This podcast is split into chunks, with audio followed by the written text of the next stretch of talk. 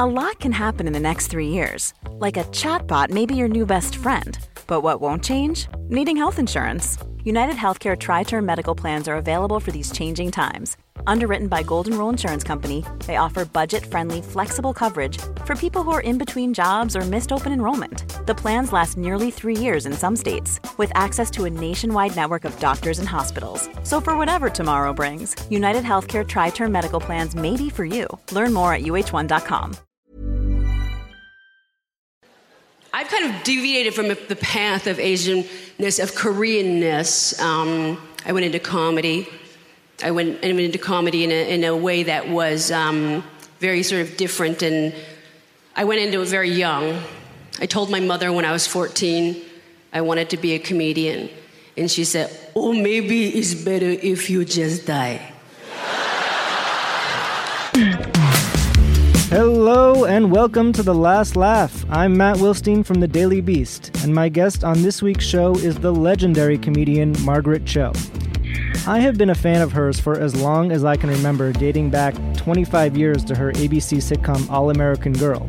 That was the first and only sitcom to center on an Asian American family until Fresh Off the Boat premiered just a few years ago. Margaret is still on the road performing stand up all over the country, and she recently launched her own podcast called The Margaret Show, where she talks to comedian friends like former Last Laugh guest Kathy Griffin, as well as her former hairstylist and current Queer Eye co host Jonathan Van Ness.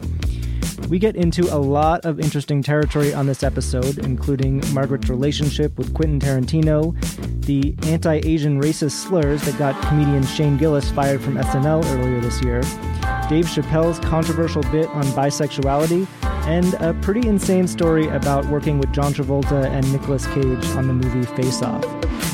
I think this is one of our most fun episodes yet. Which ones have been your favorite? Let us know by leaving a five star rating and review on Apple Podcasts. But for now, let's hear me and Margaret Cho. Does Lucia have a lot of podcast experience? Yes, she um, usually um, she uh, will be sitting in um, pretty much on every one, on the one that I do, Mm-hmm. and also on anyone, any a guest of anybody else's.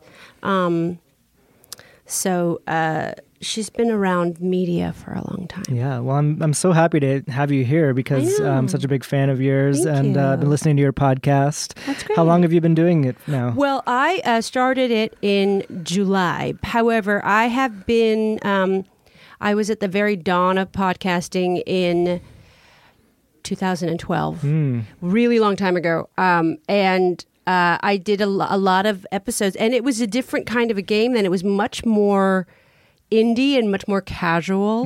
And we uh, just had a recorder and going all over to like. Um, festivals um, like and and interviewing uh, a lot of musicians actually for that one oh yeah, people like Bob Mould and and uh, Jon Wurster, my friends uh, Jason Narducy, all the all the all the pretty much every member of Superchunk and Mountain Goats and and uh, Bob Mould band and.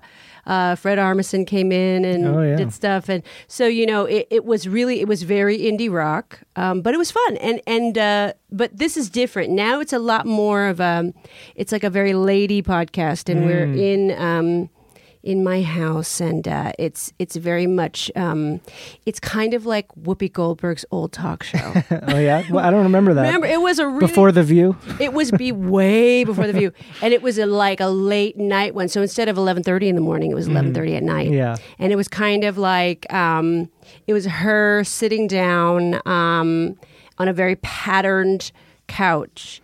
Uh, with her friends, and so I, I love that. I love like a very casual, like a break it down interview, like a like a Barbara Walters, but Mm-hmm. even more like it gets more serious, like when people are friends. So maybe it's closer to like a, I don't know, maybe a Deborah Norville. or Yeah, you mostly have people you know on or or mix. yeah, mostly people I know. Uh, the last couple of uh, episodes, though, I have been introduced to a couple of new people that I hadn't met before, but I'm very interested in. So it's it's fun, and it's um, the the basic gist of it is that you know interview people that uh, everybody knows. And then people that everybody should know. So it's it's somebody like Jonathan Van Ness, who everybody knows, who I I adore, and from uh, Queer Eye. from Queer Yeah. Eye, and also um, also seen as my hairdresser and, and other incarnations. But now he's too famous to do my hair. But oh, yeah. he's he, did your hair before. He did my hair for many years. Oh wow! And So um, you knew him when? I knew him when, and I had started stalking him actually on social media from seeing uh, Gay of Thrones, which Yeah. was his um, Funny or Die show, Right, wrap up right. Mm-hmm. show for Game of Thrones. And I, I just, I needed to know him.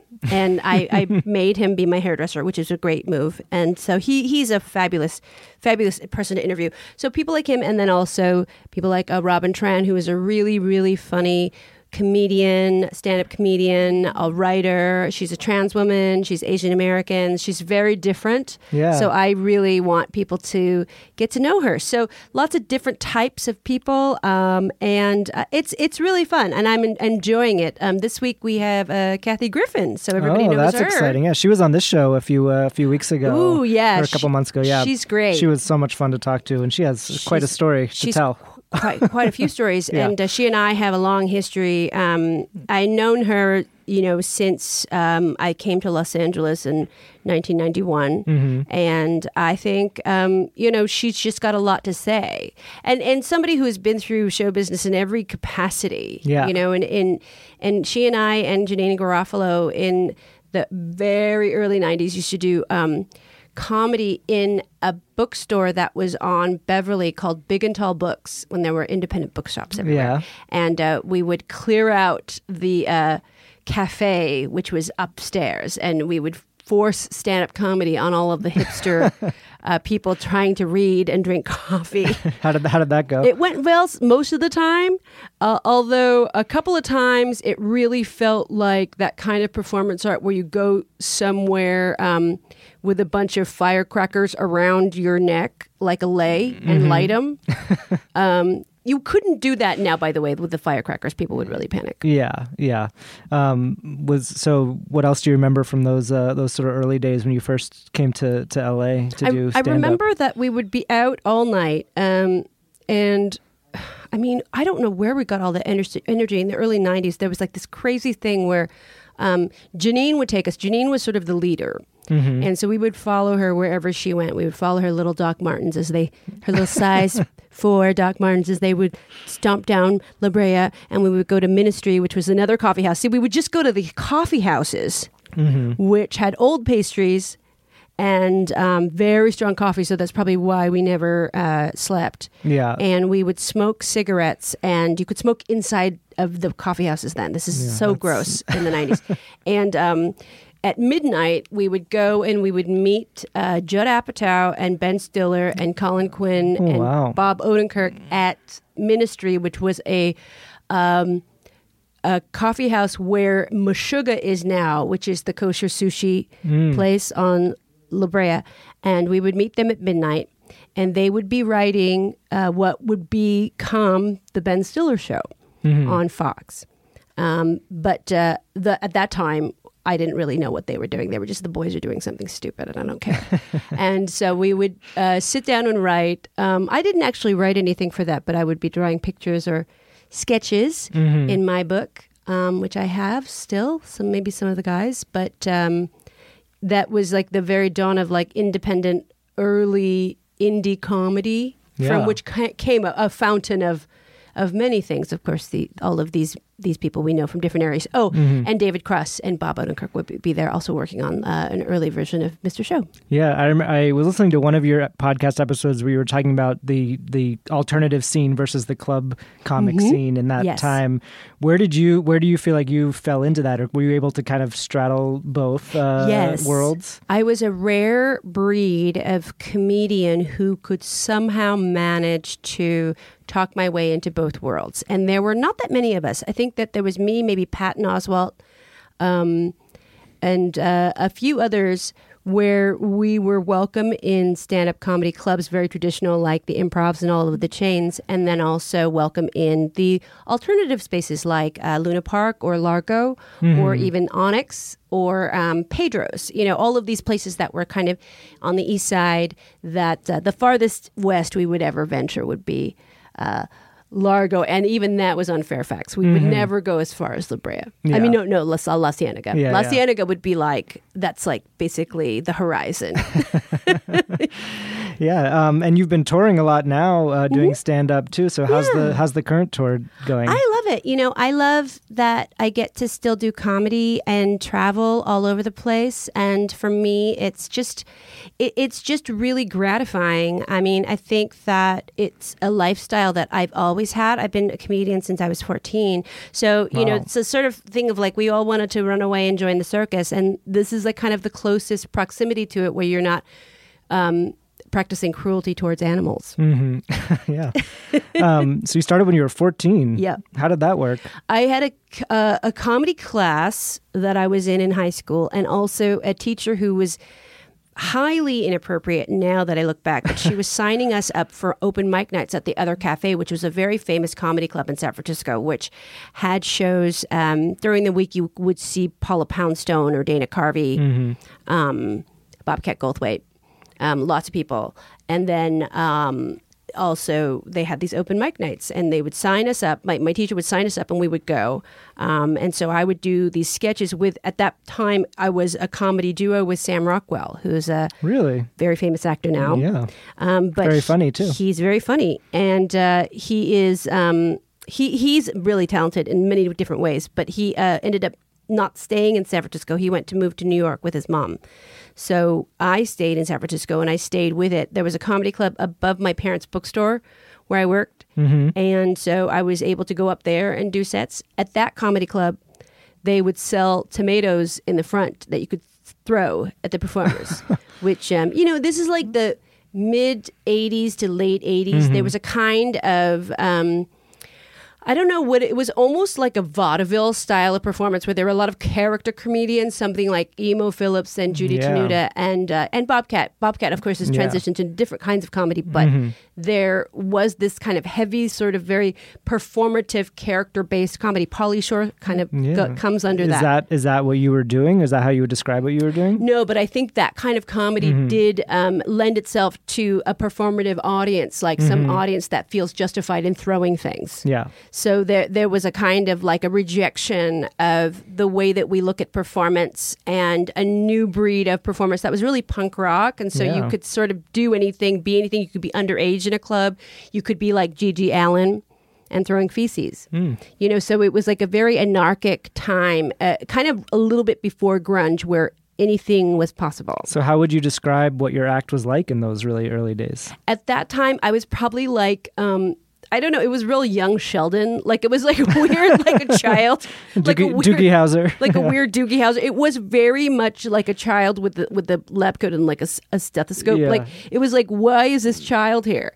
And yet, you know, I I really fell in love with the art form of it. I I, I was very safe in comedy. Um, just because it, it was a, a world where people were inclined to try to take care of me. You know, and I had people who were very supportive, like Jerry Seinfeld or Brett Butler, who were incredibly um, just very supportive and very uh, willing to give me opportunities and help me out. Um, and so, you know, I, I, I really thrived in that community. And then I got to be on Star Search International Oh yeah. and uh, the young uh, comedian special that was uh, Big Bob Hope's big thing, big to do every every sort of Christmas.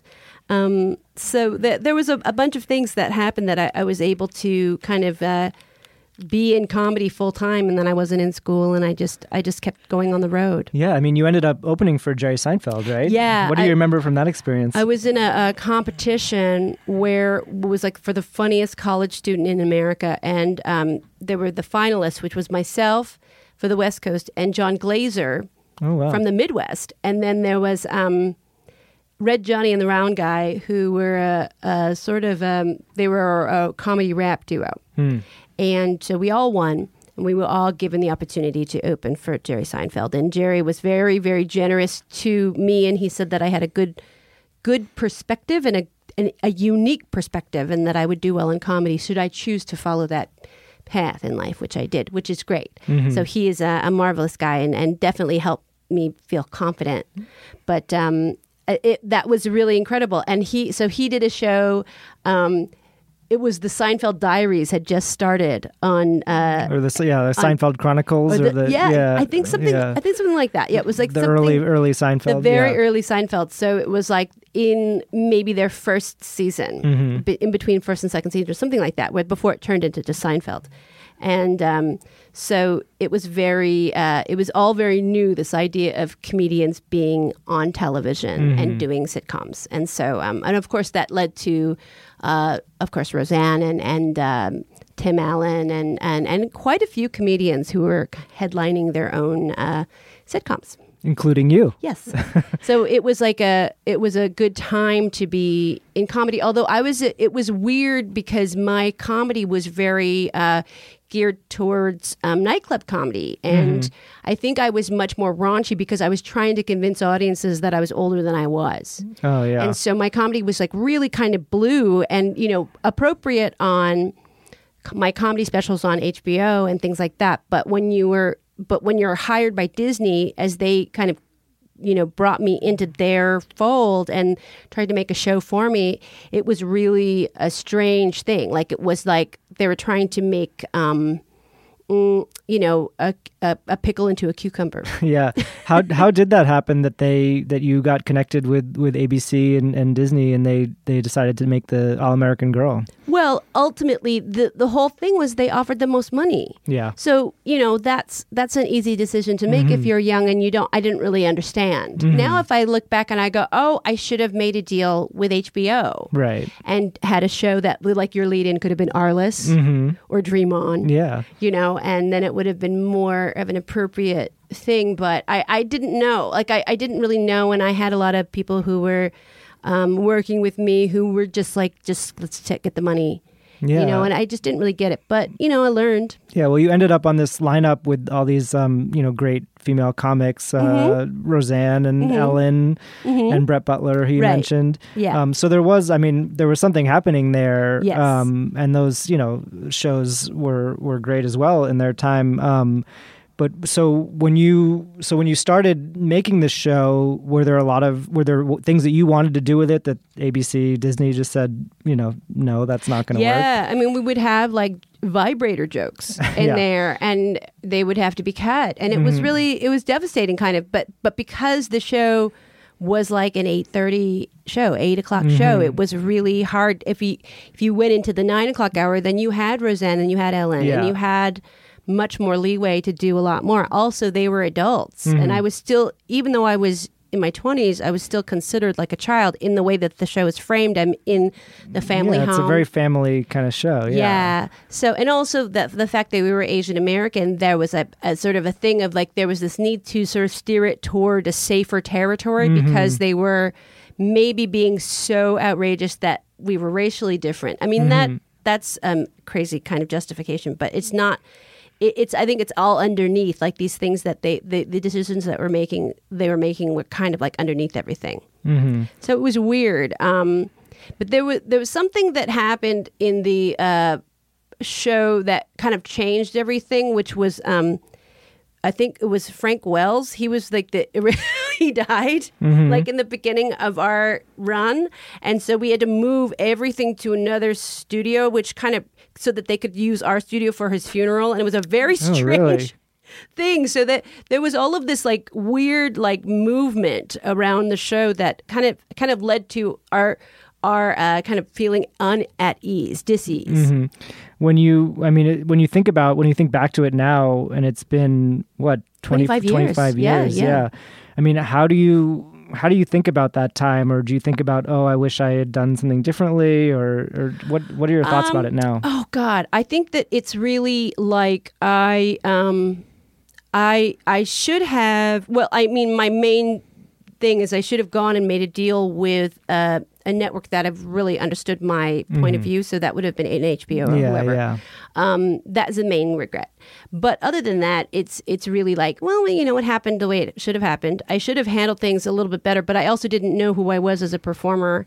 I didn't really understand who I was as an art, as an artist, and actually being canceled helped me really become the stand-up comedian that I was supposed to be. Yeah. So I became a better comedian for it. Maybe if I had had had that early success as a, as television personality, I may not have felt the need to go back and develop as a stand-up Mm-hmm. comedian. Yeah, I mean, I maybe I could be wrong, but looking at like the credits for the show, you're not credited as a, a writer or No. a producer, No. which seemed odd to me, Yeah. Yeah. considering thinking something about like Seinfeld, and they were all you know producing, writing their mm-hmm. shows.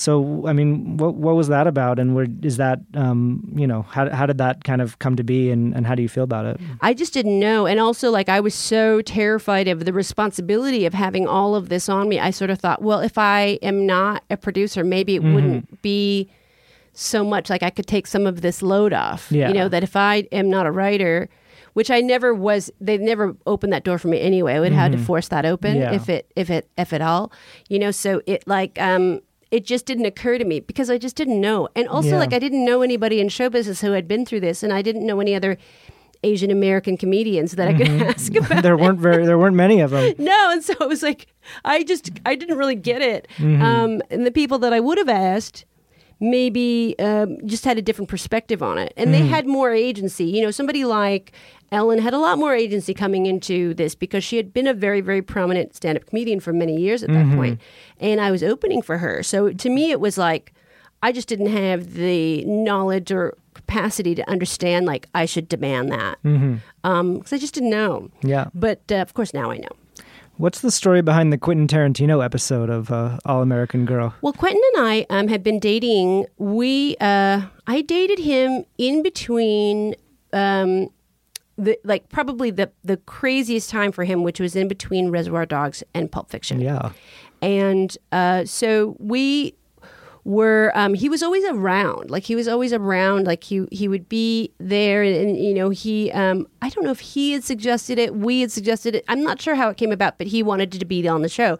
He loves sitcoms. We had also, also both done golden palace not together but we had done episodes of it's the, the golden girl spin-off. He played um, an elvis impersonator. Oh yeah. so he uh, was he's very appreciative of the multicam genre, and so he really wanted to be part of it. I mean, you know, and and at that time, like we were hanging out all the time. Like he um, had just bought out the inventory of video archives, which is his old job at the video store, and he had eight thousand movies on VHS and DVD. Oh, wow. And he had a special TV that letterboxed everything. It didn't even ask you. like everything was letterboxed from, you know, all of these like old movies we, we would watch up to Family Ties was le- letterboxed. yeah. so, you know, we were just together a lot and, and um, hanging out. And uh, so, you know, the writers pitched it and we did an episode that was all about uh, kind of following the um, maybe the, the pattern of uh,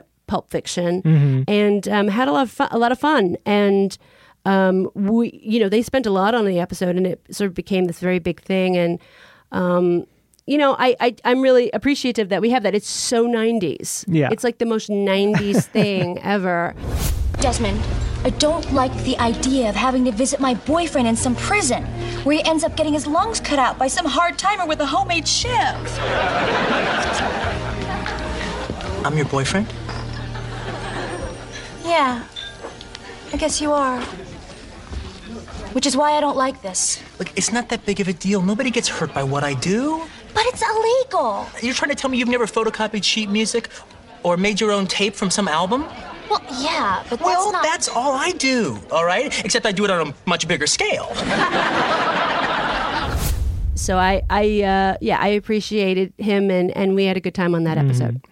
And then I was reading that sort of the way that the show ended was they were kind of there was talks about kind of turning it into a different kind of show, like a, like more of like a friends Yeah. kind of show. Yeah. So what happened there? I mean, is that something that you would have wanted to do and it didn't work out, or is that was that was their idea? Or Yeah, it was many people trying to figure out why or how we're going to make this work. Like, okay, uh, I I think it was more like we're going to try to make this show more adult as opposed to like a family show because they realized that impulse was wrong that they should have framed Yeah. me in more of an it's more of your context. sensibility too. Yeah. So that we were trying to do that. I think that it, you know, I was just all for trying to shift it and make it into something better. Um, and something that we could live with, live in, and so in that that was actually a fun episode in in itself. It was almost like a pilot um, to do something different, and uh, the the but the the problem with it was it just didn't it, it was almost too little too late. Like we're trying to like fix a problem we should have dealt with in the beginning. Um, so you know i understand. It was also there was a big backlash from the korean community because at that time the la riots had just happened and they were very controlling over their public persona. And they didn't like me because i was a woman. I was such a really really raunchy comedian. And you know i, I didn't um, want uh, they didn't want me as a representative so that was a very uh, difficult thing that happened too. Yeah, I mean, how did that feel? Because you're out here, you know, it's like the first, or one of the first, or Yeah. the first, depending on you know what you, what what you're looking at. The sitcom starring Yeah. Mm-hmm. Asian American family, um, and then to have the Korean American community kind of you know have that response. How did that feel? It was terrible, and I was so angry, and I would confront them personally on it. Like I would call all these ministers of churches who were like threatening to protest, and I was like, "What?" I would call them at home, and like yeah, on the like a, a landline that we had from my house um, by my coffee table and i uh, would ask them about it and you know they would get really angry. I was calling like this reporter at the la times who was like at the metro section. She covered all the crime in koreatown and she had moved over to entertainment for one thing so that she could do this whole uh, expose about how this wasn't a really really korean show and it was like so crazy. And so i had all these arguments with people. And um but fortunately they, they all died. And so now I'm the I'm the old one now, which is great because I'm the the establishment in terms of like Korean comedians or comedians of Asian American comedians all sort of cite me as an influence, which is the best part Yeah. of it. So, but it is it is something like it is like a generational thing, and it's also like the old um, kind of immigrant mindset and and this very patriarchal culture that Koreans are. You know, that's it's hard. It's hard. Yeah, I mean, I think a lot of your your show got a lot of attention again a few years ago when Fresh Off the Boat came on because they were saying, you know, this is the first since All American Mm-hmm. Yeah. Girl, and that show's had its own backlash issues in some ways too, or, or you know, controversies. Um, do you? How did you? What? How did you feel about that show when it when it came out? And There's never been a faster or easier way to start your weight loss journey than with PlushCare. PlushCare accepts most insurance plans and gives you online access to board-certified physicians who can prescribe FDA-approved weight loss medications like Wegovy and Zepbound for those who qualify. Take charge of your health and speak with a board-certified physician about a weight loss plan that's right for you. Get started today at plushcare.com slash weight loss. That's plushcare.com slash weight loss. plushcare.com slash weight loss. Burrow is a furniture company known for timeless design and thoughtful construction and free shipping, and that extends to their outdoor collection.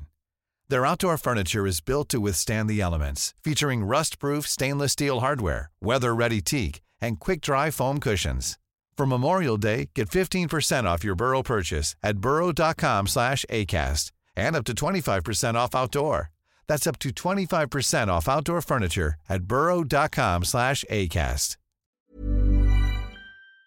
just the fact that it was it was it frustrating to you that it was the first one since since yeah, yours? it should not have taken 24, 25, 23 years Yeah. for them to do it again. Although um, I am friendly with everybody over there. Um, Even, uh, well, I was familiar with the show from Eddie Huang's um, bio, from his, uh, her, his biography that it's based on.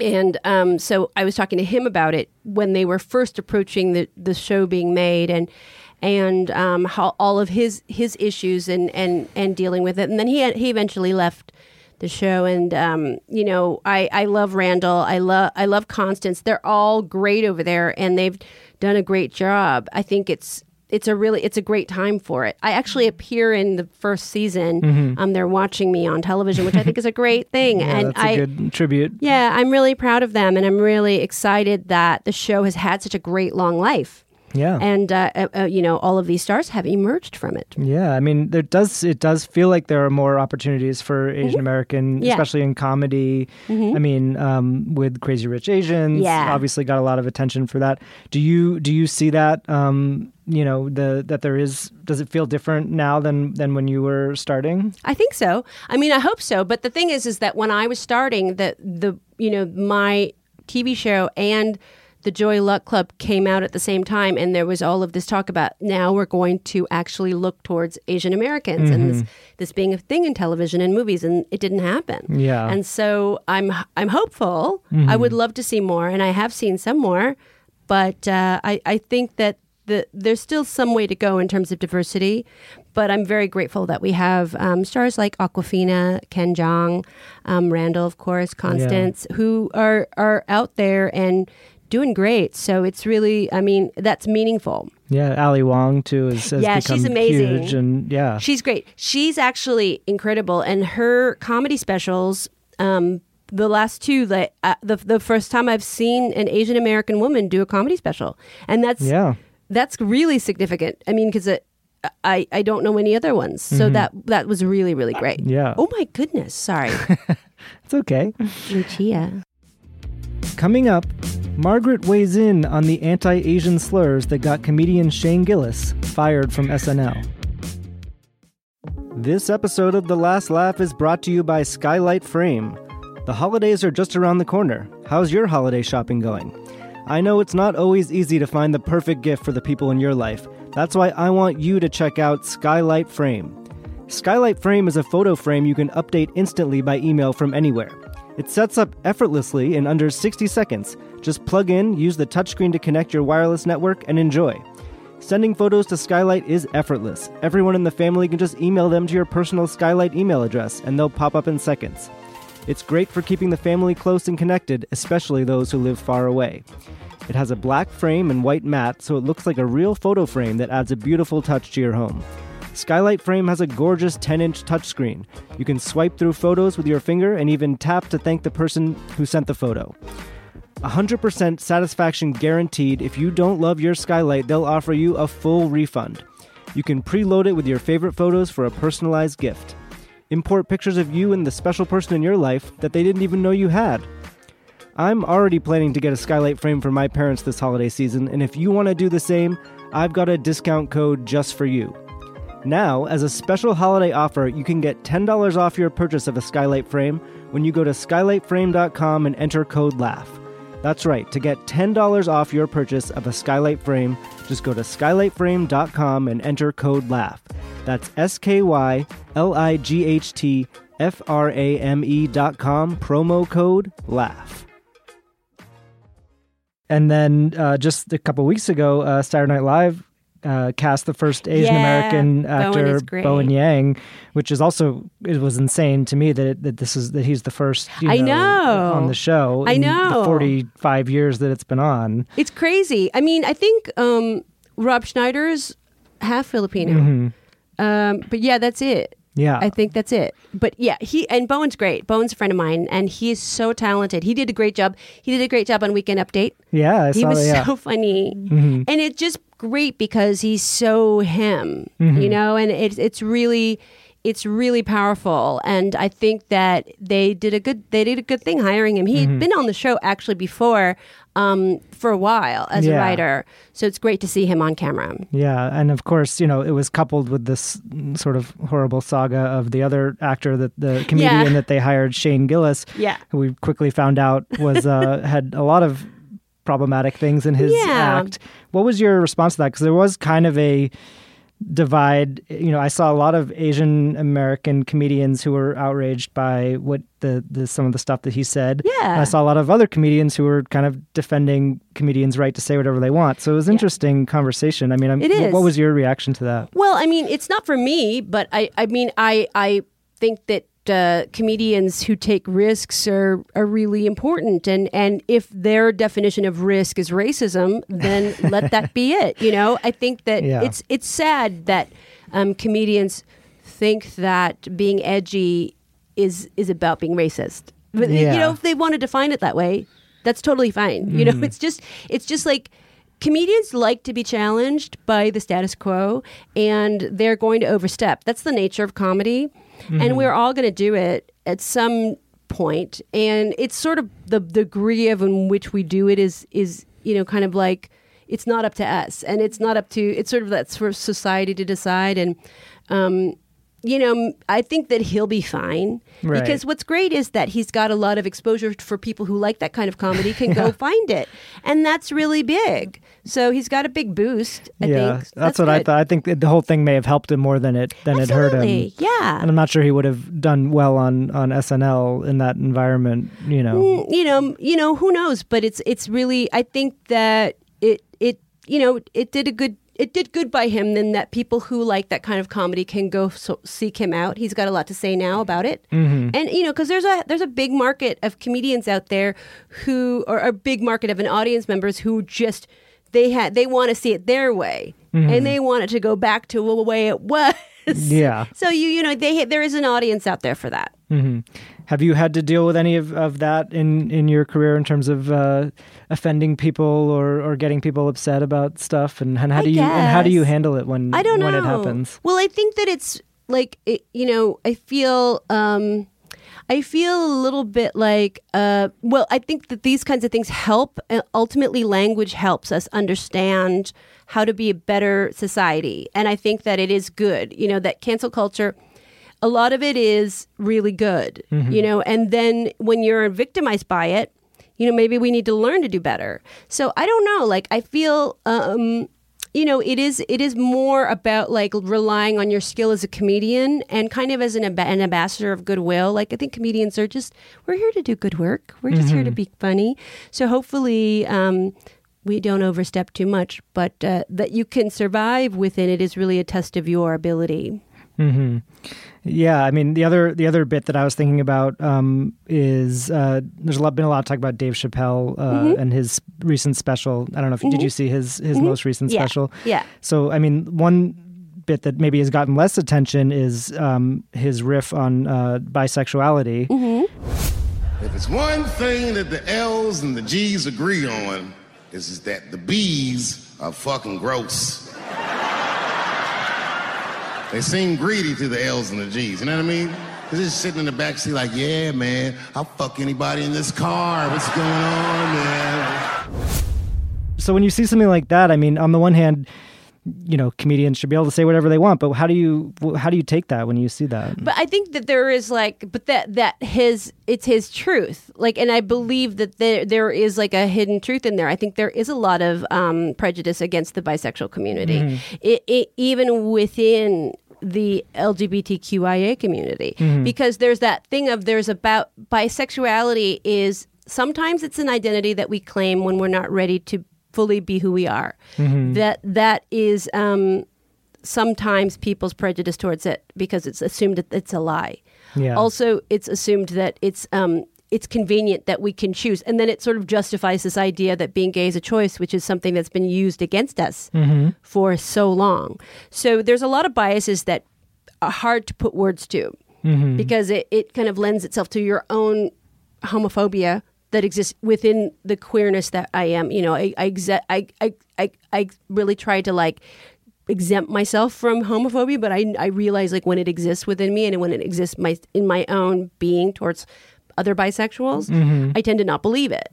And I tend to think like, well, this is wrong, and and and they're wrong, and they don't really know who they are, and and so it's it's something that I can I welcome the criticism because I've already been through it.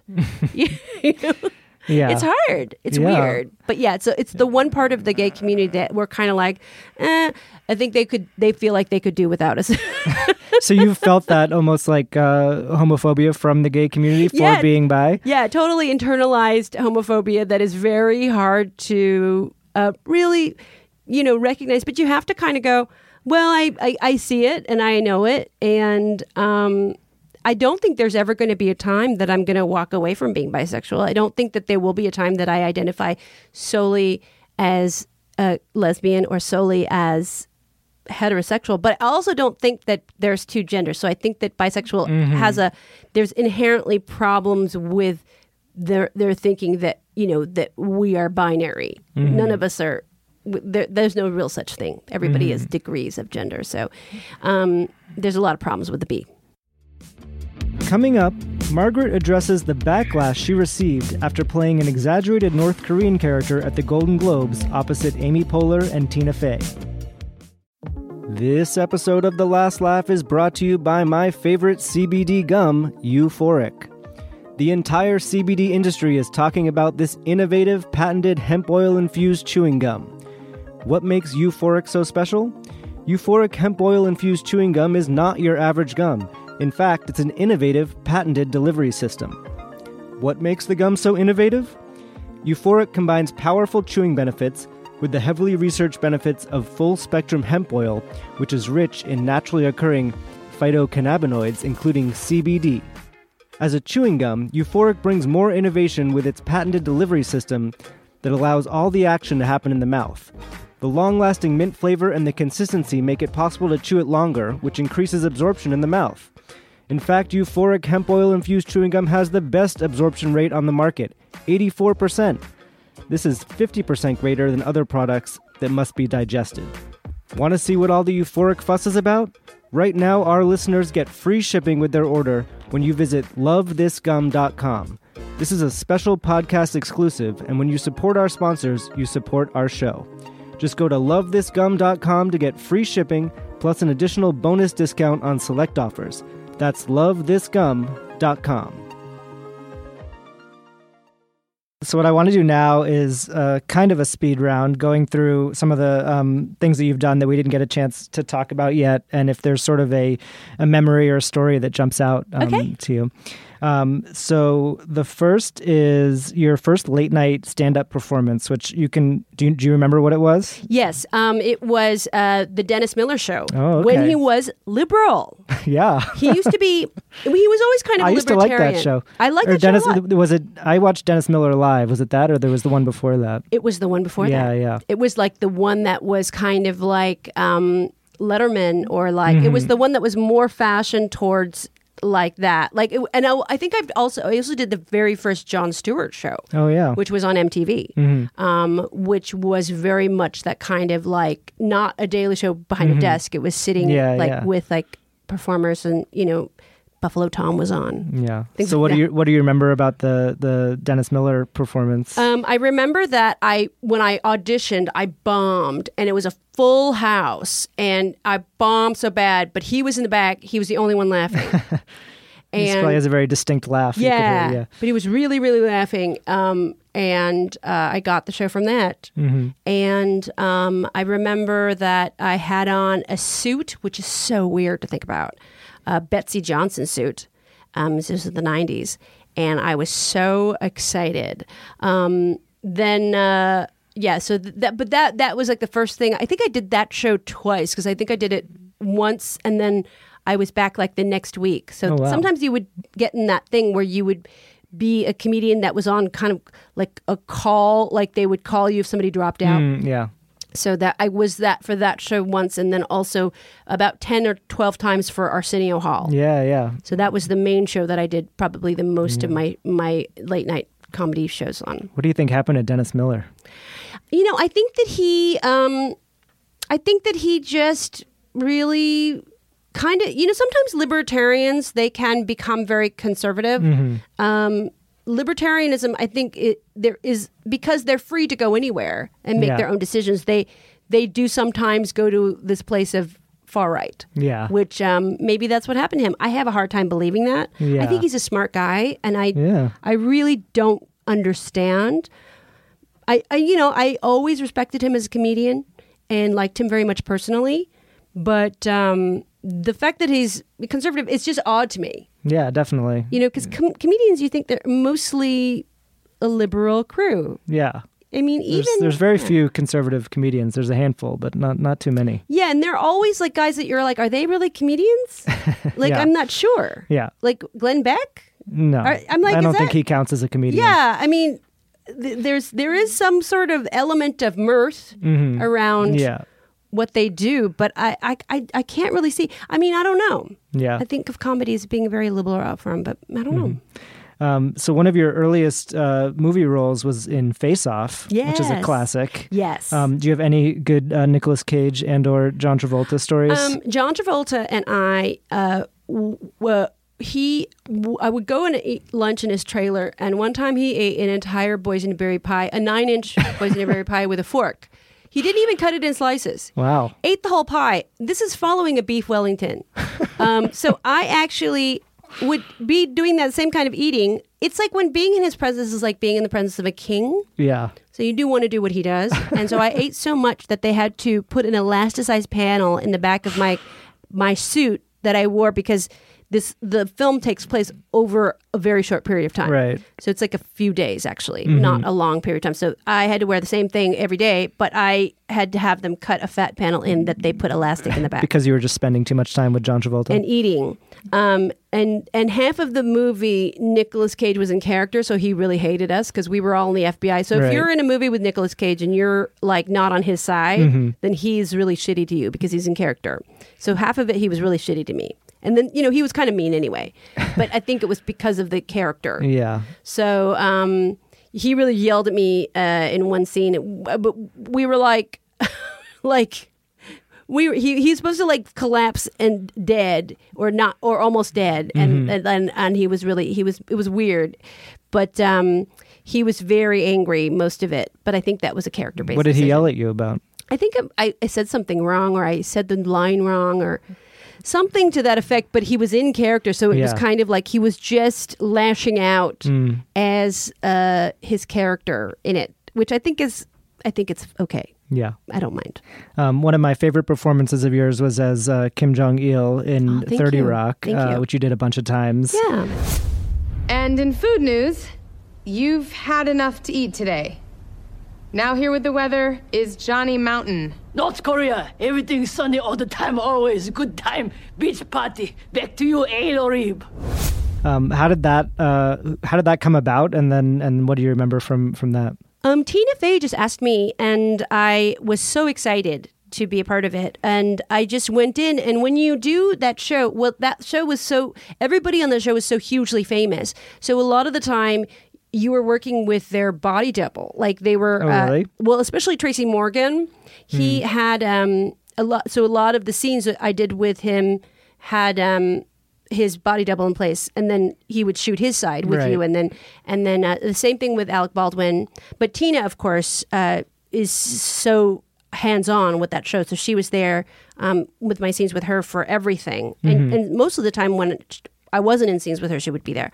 So there was a lot of um, her input, of course, but you know, it was sort of different when I was shooting with with Tracy or, or Alec, and then um, you know, again, it's like uh, uh, it's a very famous show, but uh, the the part about that is they didn't do a lot of shooting on the street like Sex yeah, and it was mostly studio, right? yeah, so you you were sort of enclosed in, so you didn't really see anybody, but um, it was really cool. Yeah, was, I remember when it, it came when the first time it happened. I feel like people were like not sure if it was you at first, or Yeah, like yeah, it was, yeah. it was kind of a fun That was thing to figure out. Yeah. Um, and then you did a bit with was it with Tina and Amy on uh, the Golden Globes? Yes. Cho Young Ja wanted to come up here with us. Um, are you are you enjoying the show so far? No, what's what? You don't think it's fun to see all these big movie stars and like Crazy Eyes and Prince was it's a fun show. In North Korea, we know how to put on a show. This is not a show. No. You know have thousand baby playing guitar at the same time. You know have people holding up many cards to make one big picture. You know have Dennis Rodman, no basketball at all. Right. Someone someone dropped the ball on Rodman. We'll get on that. We'll get right on that. Also, I think that orange is the new black should be in drama category. You know, it's, it's funny but not haha fun. So that was that became like a big thing too. What do you? It what was do you? a really weird thing. Um, well, it was funny because it was with um, was Meryl Streep and Benedict Cumberbatch, and I was Mhm. I was like holding I was like trying to get a picture with Meryl Yeah. for Insta, and I was holding up this like thing with her, and so she gave me a kiss, and uh, Benedict Cumberbatch uh, like he phone pho- like photobombed us, and then right behind us was Harvey Weinstein, probably his very Oh, last wow. Golden Globes. Yeah, he's in the. is he in the picture behind he was you? in the, he, he, he, I think he's not in the picture, but he was right there. yeah. And right behind him was Prince. oh wow! So it was like this very kind of ominous, the last What a group. Golden, Golden Globes that you saw these people at. Um, I was too nervous to uh, speak to Prince. Eric Gurian, who is um, really he's he's one of uh, Tina's main writer guys. He was there, and he asked Prince to come to our party, our after Oh, party, nice. And he did? And, and uh, he- I think he did show up later than I. I, I left, Mhm. but uh, Prince showed up after. Yeah, and I know that that appearance kind of caused a lot of online discussion. Yeah. How did you take that, or what was your kind of take on it? Well, again, it was kind of like I think it was the, the early early days for cancel culture. Right. So probably I would have been canceled if they had known to put words to it. But we didn't. We hadn't codified cancellation Yeah, yet. So we you got in right under the under I the got wire. right in under like before cancellation became a thing. But then it, I didn't understand because I am Korean. Mhm. They're like, how could Yeah. you portray a Korean? I don't know.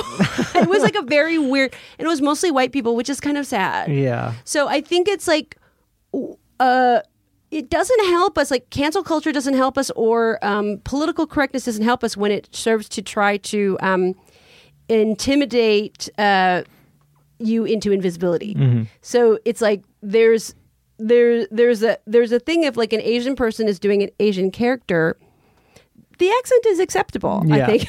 Yeah. I think it's like if if it's who you are, then it's kind of okay. But it's very weird when people are very agitated about it. Mhm. You know, but uh, I had fun. Um, another more recent performance of yours that I loved was on High Maintenance. Oh yeah. um, which felt like a really different kind of thing for you. Um, just like because that shows kind of ultra realism Yeah. and very down and dirty kind of So thing. So cool. So was that fun to do? I loved it. I loved it. I love that show.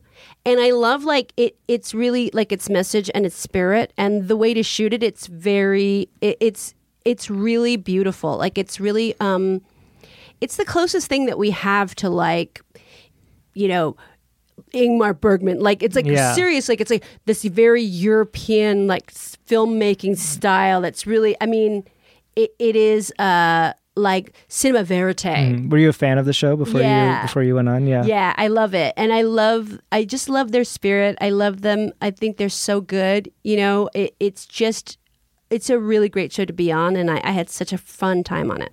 And I think that the last one we have to end on is uh, the Masked Singer, of course, Oh, yes, um, yes. which obviously is huge. So huge. Um, why did you Why did you want to do that, and what did you get out of the experience? Well, I love singing and it looked fun to me. And oh, they give you a lot of money. So it's like all of the things that I love. Um, but except then you have to be in this poodle costume. And Yeah. that, was that part uh, it's kind hard? of hot, but then also I love the costume is so pretty. Yeah. So that that part I loved. I wish they let me keep it, but I couldn't. I guess it's going to be in some kind of big museum where they put all Oh. the masks somewhere, some kind of a theme restaurant maybe.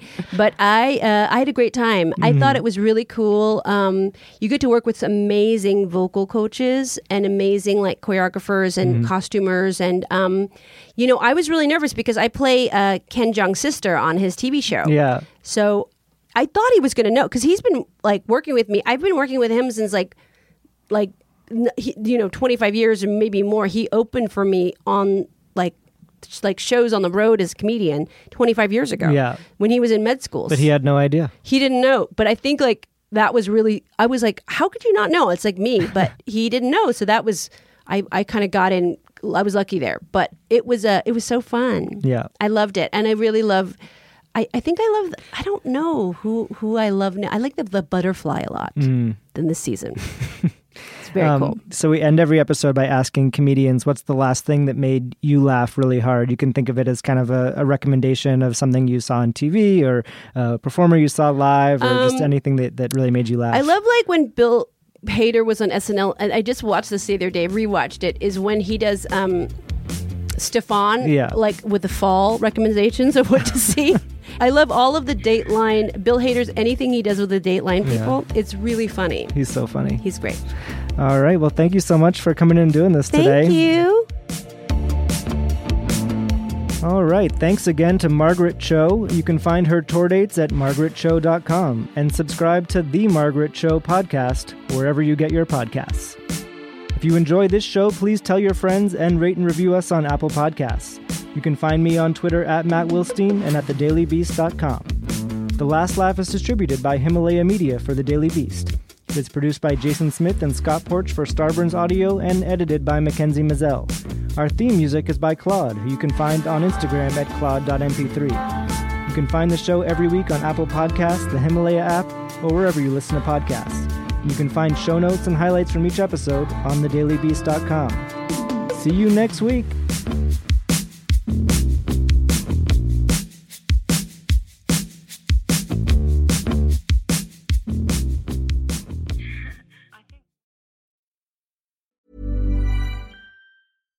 Hi, I'm Daniel, founder of Pretty Litter. Cats and cat owners deserve better than any old fashioned litter. That's why I teamed up with scientists and veterinarians to create Pretty Litter. Its innovative crystal formula has superior odor control and weighs up to 80% less than clay litter.